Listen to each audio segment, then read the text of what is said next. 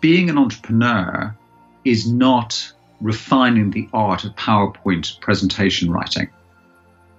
Seriously, you know, a lot of people think about how, where's the deck, what's the pitch deck. Being an entrepreneur is the ability to use your energy, resilience, and focus to, to create demand and customers for your product or service. So it's to be able to sell, you know, and, and that's really, really important. This is the Ideas Lab podcast, where you can learn from great creative and entrepreneurial minds how to turn your ideas into original businesses, books, and brands. Because in a crowded world, it pays to stand out. This is your host, John Williams, best-selling author and founder of the Ideas Lab London.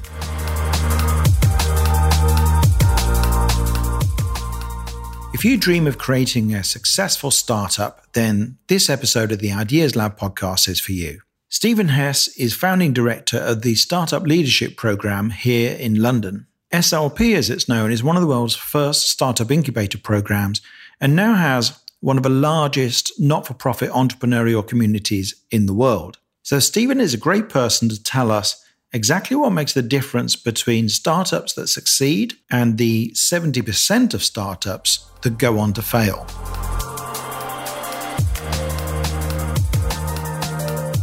Steven, thanks very much for making the time to speak with me today. A pleasure. It's great to be here. Thanks for having me. Now, you're the founding director of the UK chapter of the Startup Leadership Program. And I'd love to know a bit. Now, I've taken part in the Startup Leadership Program, so I know it's good. But I wanted to know a little bit about how successful it is because you've had a huge number of people pass through this program. Yeah. So, originally, uh, the Startup Leadership Program was founded by a good friend uh, called Anupendra Sharma in Boston back in 2006 uh, with a cohort of seven. Um, over the last 13 years, the organization has grown from having educated seven through to nearly 4,000 men and women in, mm-hmm. in 19 cities around the world. Um, our entrepreneurs have raised uh, around $700 million of venture capital, creating 1,900 companies. And over, uh, over that time, uh, 60 have been successfully sold. So it's a high portion of successful exits. It's a high portion of capital raised. But I think more importantly is there are 4,000 men and women around the world, each of whom have a world view of what it means to be an entrepreneur, um, and that's that's that's really important. And I hope we'll come back and chat about that in a little bit. Yeah, no, that's that is amazing results. So, there an awful lot of people have ideas for startups and want to get a business going. Not very many though, survive. So you've got some great uh, stats that you just mentioned. Um, and what's interesting about the Startup Leadership Program is when people are starting a startup, particularly a tech startup, they obsess about the idea, about what is this thing we're going to do? You know, how will this be unique and so on. But the Startup Leadership Program is not really about that, is it? How would you describe it? It's about the it's about the founder.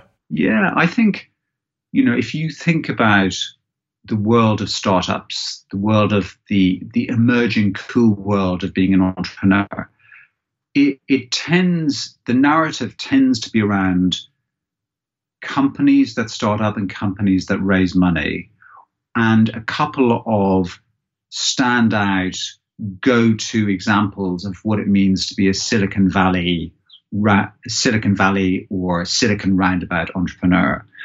But on the whole, what's really important is to recognize that many successful entrepreneurs are not successful with their first venture.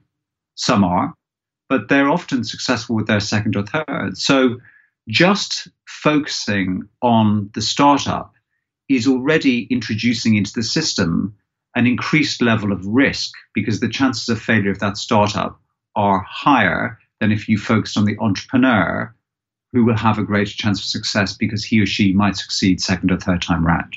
So that's that's the first thing. I think the second thing is, you know, when SLP was started, there were no other really structured uh, development programs for entrepreneurs. You know, Y Combinator didn't exist, 500 startups didn't exist. There was very little entrepreneurial education in any of the universities.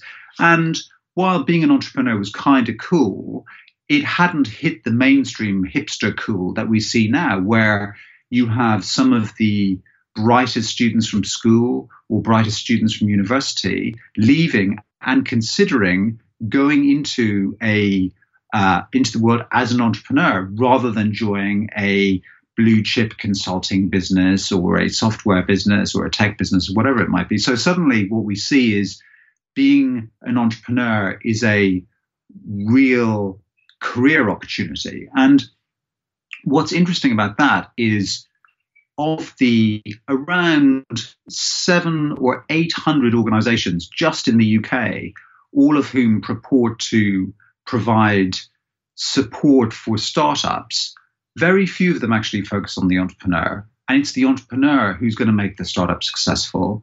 Very few of them really focus on trying to, uh, in an in a supportive and non-competitive way, look at trying to nurture and grow the entrepreneur and the startup. There always tends to be some sort of competitive element in it. So you get into a program, you're fighting your classmates for resources, and you know what I've learned over the last you know 10 years or so just running the uh, SLP program in the UK is okay, being an entrepreneur can be really cool.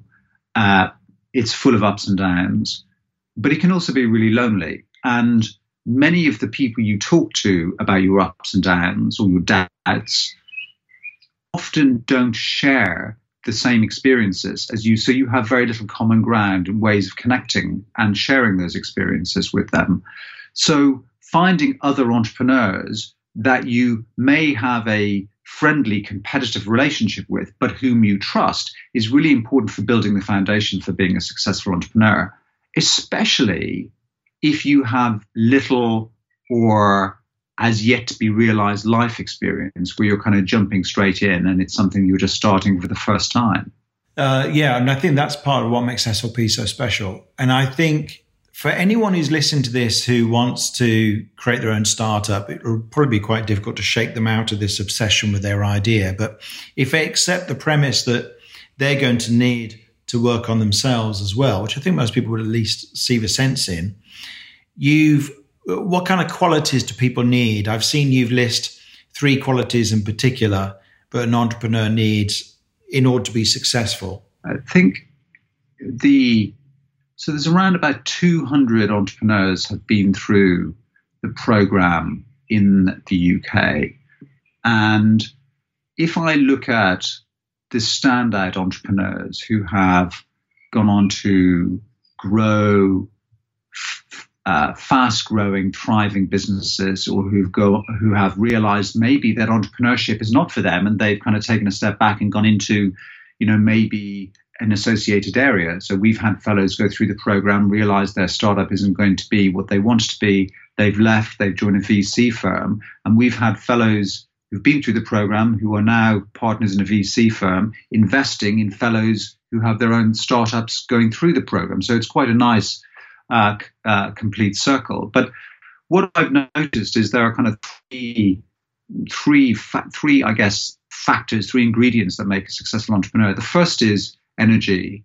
The second is resilience, and the third is focus. Um, energy is really important, obviously, because if you don't have it, nobody else is going to give it to you. And if you don't have it, you're not going to be able to give it to any of your uh, employees, your co founder, your customer. You need to have energy to keep going. And that also requires you to be resilient because let, let, let's be honest, starting a business is not easy. Most people are uncomfortable with it. And because they don't know it, they tend to reject it. So I'm leaving my job to go and do a startup. I'm leaving my university now to go and do a startup. There's no promise of a of a monthly salary. Everyone is going to tell you no, don't do it. It's not a good idea. You must be stupid. You're crazy. And you need to have the resilience to resist that.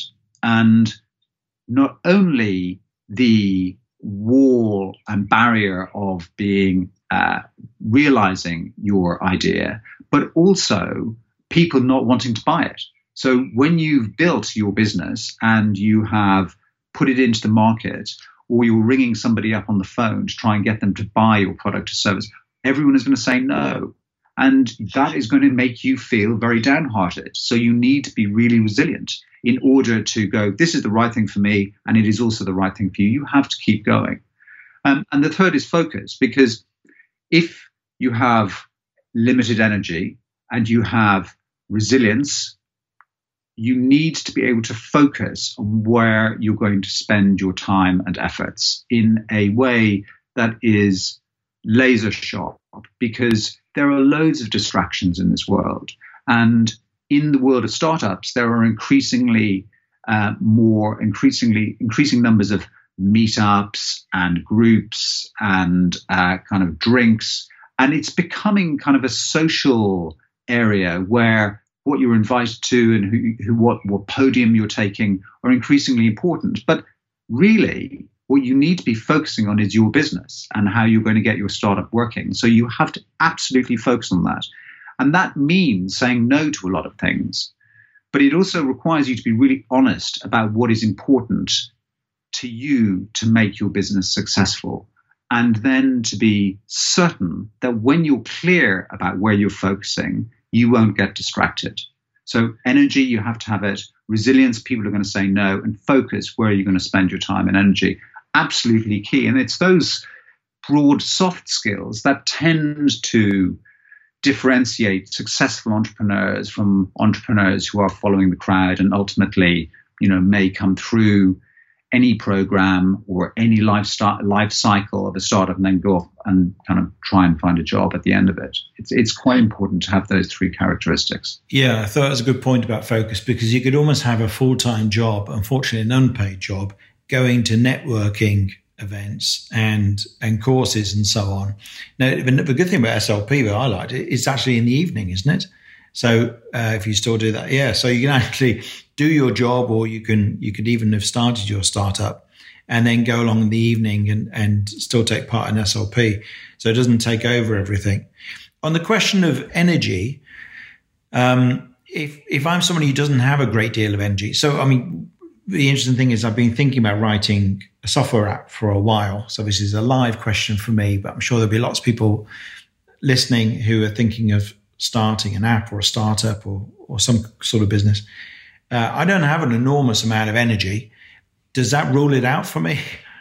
I mean, do you mean I've got to be like fit and energetic, you know, so I can do long work days? You know, I think that's um, that's that's a really good question because it's made me think that people may consider energy to be the um, the, the premise of um, you know Gordon Gekko, greed is good. You have to get out there, get up in the morning, keep on going. Um, you know, sleep is for wimps. But realistically, that's not the case. Energy is the amount of um, focused time you can bring to particular tasks in your life. And if you are clear about what the task is and you can bring your attention and focus to that task, you can you can undertake any number of them. Um, but it has to be focused and structured. So throwing energy and enthusiasm and staying up 18 hours a day with caffeine and liquid food is is probably not the ideal way of building something that is sustainable and something of quality. It may be an easy shorthand for being a strung out but energized entrepreneur for a short period of time, but let's not forget that being an entrepreneur is not a fad, a short term lifestyle shift. It is a it is a it is a very um, challenging but rewarding uh, way of living your life. Like I've I've set up two businesses. I've worked in co- large corporates, and you know, you you can spend similar levels of energy in both. You know, you can travel a lot with a large corporate, or you can get up early and you can work late. Um, but realistically, do you get as much stuff done? It's it's where you can focus your energy is where it makes a difference. So back to your software question, if you have the idea for a software, then you should allocate some time on a daily or a weekly basis just to think about how you would frame it, how you bring it to life. What would it really mean? And then once you've got something that you've written down or drawn, take it to some people that might be the alpha customer for your software idea and see what they think. You know, that's that's what's important. Doing something is what's really, really important. If you don't do something, nothing is going to happen. But you need focus and energy in order to do something. And that's a really important point you made there, which is I think, you know, I meet people who say, like, their first question is, how do I get funding? Ra- rather than, and you're laughing at this too, because it seems like a logical thing, right? Okay, if you want to start up and you want to be, you know, the next Facebook or something, you need funding before you even start. And you forget that, of course, Facebook was written in 30 days by Mark Zuckerberg alone, um, more or less, um, while he was still a student. And that's the story of an awful lot of startups. Um, and, and the point you made about like, I could flesh out my idea for this software and then go along and show that to people and go, is this something you need? Does this solve the problem that you have? And the the earlier you do that, the better it seems to me. But you, when people come to you and say like, I've got an idea, how do I get funding? What do you say to them? I say to them, what is your idea and why should somebody buy it? Why should somebody spend money on it? I think you know, there's uh, unpacking your questions, kind of a couple of things in it. One is, is funding important for launching or starting a startup? Yes, of course it is. and in fact, excuse me, when uh, the kind of startup ecosystem began back in Silicon Valley, you know, in the 60s and 70s, you could go to a uh, VC firm or individual with an idea and he or she or they might fund it.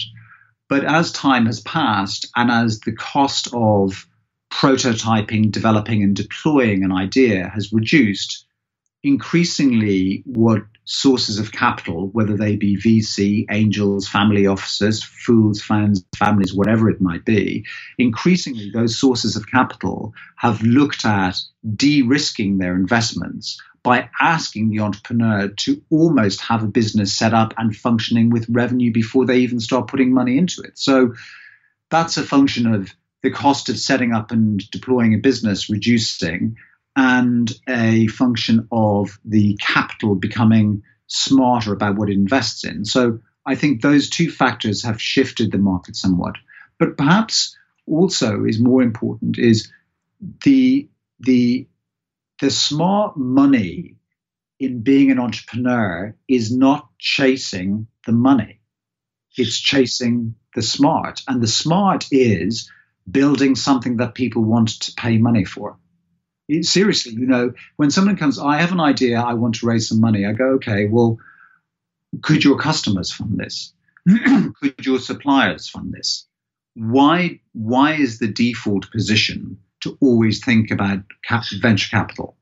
And that is, I think, a it's a narrative in the industry that doesn't really do the VC funds any favors, nor entrepreneurs any favors. And that's that's that's because the kind of returns that VC investments are looking for very often are completely out of step with the uh, real life opportunity that an entrepreneur might be chasing. So there is a disconnect there. The second thing is it's expensive. Um, that isn't to take away if you have an amazing idea like Facebook that you've got up and running and is being deployed. The, the key is to, as quickly as possible, drive adoption and use of your, in this case, platform. And in order to do that, you need to invest a lot of money in product refinement and marketing. And you need you need you need access to capital to do that. And in that case, venture capital is a very smart thing to do. But it's not always the right answer. And so, it's important to think about that. So this is an important point, I think. When, so just to get clear when somebody should go for funding, if we're saying that they people should start without funding initially, you mentioned uh, a couple of options. But should people spend their own money? Should people take their life savings and spend it on their own startup? There is no right answer for this, of course. Um, no one is going to invest in your business unless you have invested in it too. So that's rule number one. So I think I think part of the point you're making here is what, what occurs to me is that people think of venture capital as like a cash machine. It's like if you write the right presentation, they're going to give you a load of money and then you'll be in gravy. You know, everything will be everything will be solved. But in actual fact, that's not how it works. You've got to do the work first and you've got to make something that's really compelling. And then you might get some money. And that money is still going to cost you equity. So it's, it, but I think people get into this like it feels like easy money you meet the right person, show them right slide deck, and they give you, you know, hundreds of thousands of pounds or possibly more. Yeah, you know, being an entrepreneur is not refining the art of PowerPoint presentation writing. Seriously, you know, a lot of people think about how, where's the deck, what's the pitch deck. Being an entrepreneur is the ability to use your energy, resilience, and focus to, to create demand and customers for your product or service. So is to be able to sell, you know, and, and that's really, really important. Um, of course, putting money in is important. Of course, finding sources of capital is important. You know, should should an individual put his or her life savings into their business?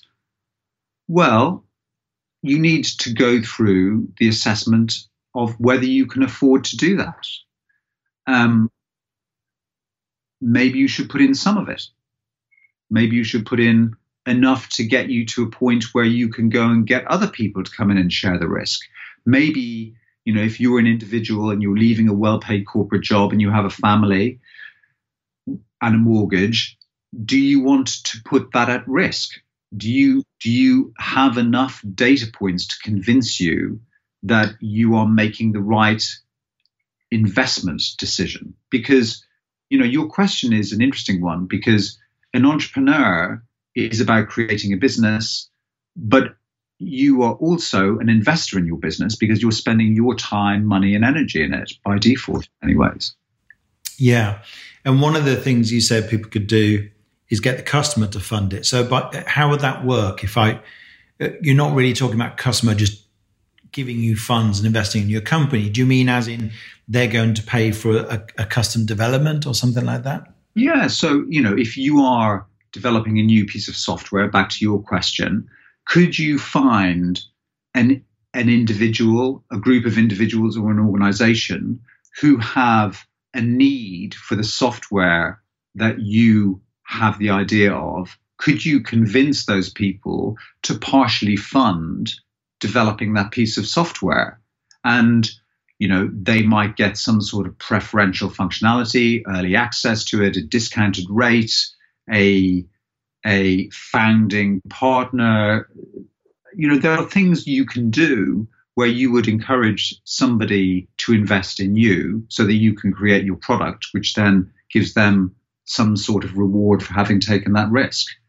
So yeah, there are lots of things you can do. Other, you know, many of the many of the crowdfunding platforms have been kind of based on that idea, which is you get customers to prepay for a product that has not yet been created. Why? Because it's kind of interesting, it's different, they want to be helpful, or you have something which is uh, that nobody else has. And you've seen, well, you've seen you know thousands of people coming out of the SLP program globally, and you know hundreds in the UK. What do you think is if there was a number one cause of failure for people who went through the program, the people who didn't manage to get something or, or, or were disappointed with the results or somehow, you know, um, didn't eventually come up with a successful business, what do you think would be the number one cause of that? There are lots of reasons why ideas and startups fail. The product's not right, the market's not right, it's not articulated clearly, um, it runs out of funding. Um, but really, I think at that earlier stage, which is kind of where we're talking, the number one reason is because people don't really commit and take responsibility for having to deliver something. What they want to do is they want to go through a program, they want to learn about what it is to be an entrepreneur, they want to feel like that they've been fed something and that they have uh, grown as a result, and then they continue with their lives as they did before, whether that be trying to develop a product, whether that be trying to develop a service or, or their job. So I think the number one reason is that people don't commit and allow that commitment to hold them responsible for having delivered something, having built something, having created something by a specific time. That's that's I think the number one reason why people fail is that they avoid it. Right. So they're they're learning a theory by the sounds of it, but they they're not really using that change who they are and the way they operate. Absolutely, and that's why at at SLP I'm a passionate believer in the idea of entrepreneurial education, where fellows who are admitted and are successfully admitted to the program, where they have to take responsibility for delivering a class. It's a peer led program. You don't just get to sit there and receive, you also have to structure and take ownership. And run, running a class, as you may well remember, is kind of a bit like a mini version of being an entrepreneur. You have to pull it together. You use our material, of course. You can use our network, but you have to hustle and use your own network to get the information you need, structure something, and persuade people to do things. And then we evaluate your class and compare it to previous classes and your fellows. So there's kind of an interesting dynamic there. Yeah, I remember I organized a class that was, I think it was something about product evaluation, which is something I'm quite interested in anyway. And we had uh, the guy, the author of the Mom Test come in. That's right. He read yes. a little book, and we had a couple of other people. Uh, who I found, and I uh, I asked one person to speak, and he said, "Sure, if you pay me five thousand pounds." And so that was a no go. so, but you find these things out. You have to have, you know, part of entrepreneurship is you have awkward conversations. So I asked somebody who, who already know, would, would you um, uh, would you speak at this event? It's a non-profit. And uh, well, before I said it was non-profit, he said, uh, "Sure, just send me five thousand pounds." He was being a little kind of. He'd obviously been asked to speak free a lot, so he was perhaps bristling a little bit. Um, but you know, you have to be willing. That that's that's actually the difficult work of being an entrepreneur. How many uncomfortable conversations are you willing to have? How many times are you willing to try something, put it out into the world, and have it completely flop, and then the resilience part that you mentioned as one of those three qualities is like, how do you then adjust it and go again? Not just cry in a corner uh, for the rest of the, you can cry in the corner for a bit, but you know, not for the rest of the year. Yes, exactly. And that's really important. How do you keep going? Yeah. And in many ways, your fellows who go through the program, you know, a lot of people join SLP for the educational content and it is world class. But many of them at the end of the six months recognize that actually it is the fellow net the network of fellows that you have created and gone through this experience with are actually invaluable in helping you when you need help and often when you don't. And slp runs is it once a year it's once a year uh, in 19 cities around the world um, you around about end of September, beginning of October is when the uh, academic uh, uh, year kicks off for us. We've just opened a call for applications here in the UK um, last week, and uh, more details are on the UK uh, website. Um, Uh, so, what's the URL people should go to if you want to apply for for the Startup Leadership Program? It's startupleadership.co.uk or startupleadership.co.uk. Great, and it's actually quite affordable, isn't it? We're not talking about thousands of pounds here. No, it's it's it's four hundred and fifty pounds. It's a very modest amount of money. It's a not for profit. Um, we're sponsored by Deloitte, Shoesmiths, and Approved Accounting here in the UK, and they helped underwrite the cost of the program. Um, the idea is that we don't want cost to be a barrier for great entrepreneurs to be able to apply and benefit from the program. Yeah, and is it? It's not actually not just tech startups, is it? I know we've been talking a bit about that this time, but you, I remember you had a food startup on my cohort, and you have other things as well, don't you? Yeah. So the uh, the the idea is that we create a very diverse group of individuals who come together for the six month program, 18 classes over six months, and the they can be from any sector, so any vertical and they can be from different stages. So we've had people who are just at the ideation stage, and we've had people who are uh, looking to raise Series A. And you know, it's one of the challenges often that we face is people say, wouldn't it be much easier just to have you know, ideation or seed or Series A, or have a vertical for tech, or have a vertical for consumer, or have a vertical for uh, um, medical. But actually, the ability to bring different people together with different backgrounds and different approaches is really is really is really key because it creates an environment that you're not used to and that you can learn from and having that level of stimulation helps you develop as an entrepreneur that's really important to us and so we work hard to ensure that we have a diverse cohort from different uh, cultural, demographic, and uh, uh, uh, different sectors. Mm. No, it's great. And it's a it's a special mix, I think. So, start, startupleadership.co.uk is the website for that, and to find out more about it.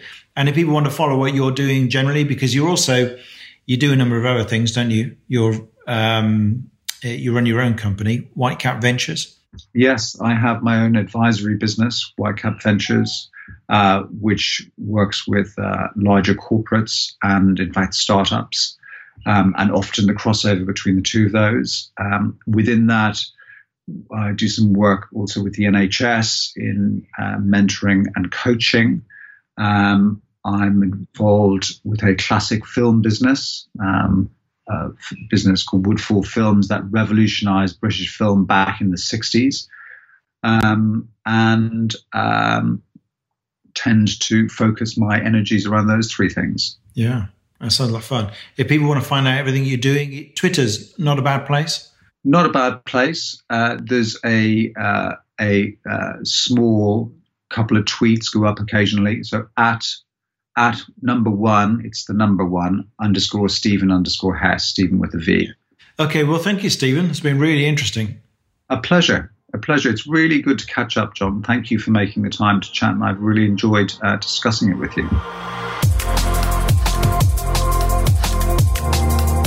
Thanks for listening to this episode of the Ideas Lab podcast. Please do subscribe, and if you've enjoyed this episode, it would be great if you could leave us a review. You can get links and details of everything mentioned in the podcast in the show notes along with photos and video clips from many of our episodes. Just go to theideaslab.org forward slash podcast.